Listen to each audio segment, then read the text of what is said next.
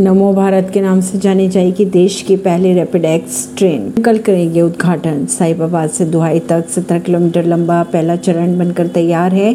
PM की हरी झंडी दिखाने के बाद 21 अक्टूबर से लोग इस पर यात्रा कर पाएँगे। आरआरटीएस ट्रेनों को नमो भारत के नाम से जाना जाएगा। साहिबाबाद और दुहाई डिपो के बीच इस खंड में साहिबाबाद गाजियाबाद गुलधर दुहाई और दुहाई डिपो को मिलाकर पाँच स्टेशन शामिल है। यात्री इस ट्रेन में पचास रुपए देकर सफ़र कर पाएँगे, हालाँकि न्यूनतम किराया महज बीस रुपए होगा।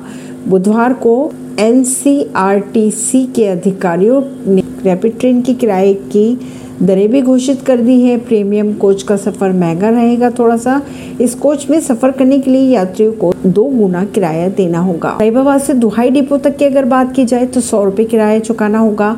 90 सेंटीमीटर तक ऊंचाई वाले बच्चे अपने परिजनों के साथ मुफ़्त में ही सफ़र कर पाएँगे। परवीन सिंह, नई दिल्ली से।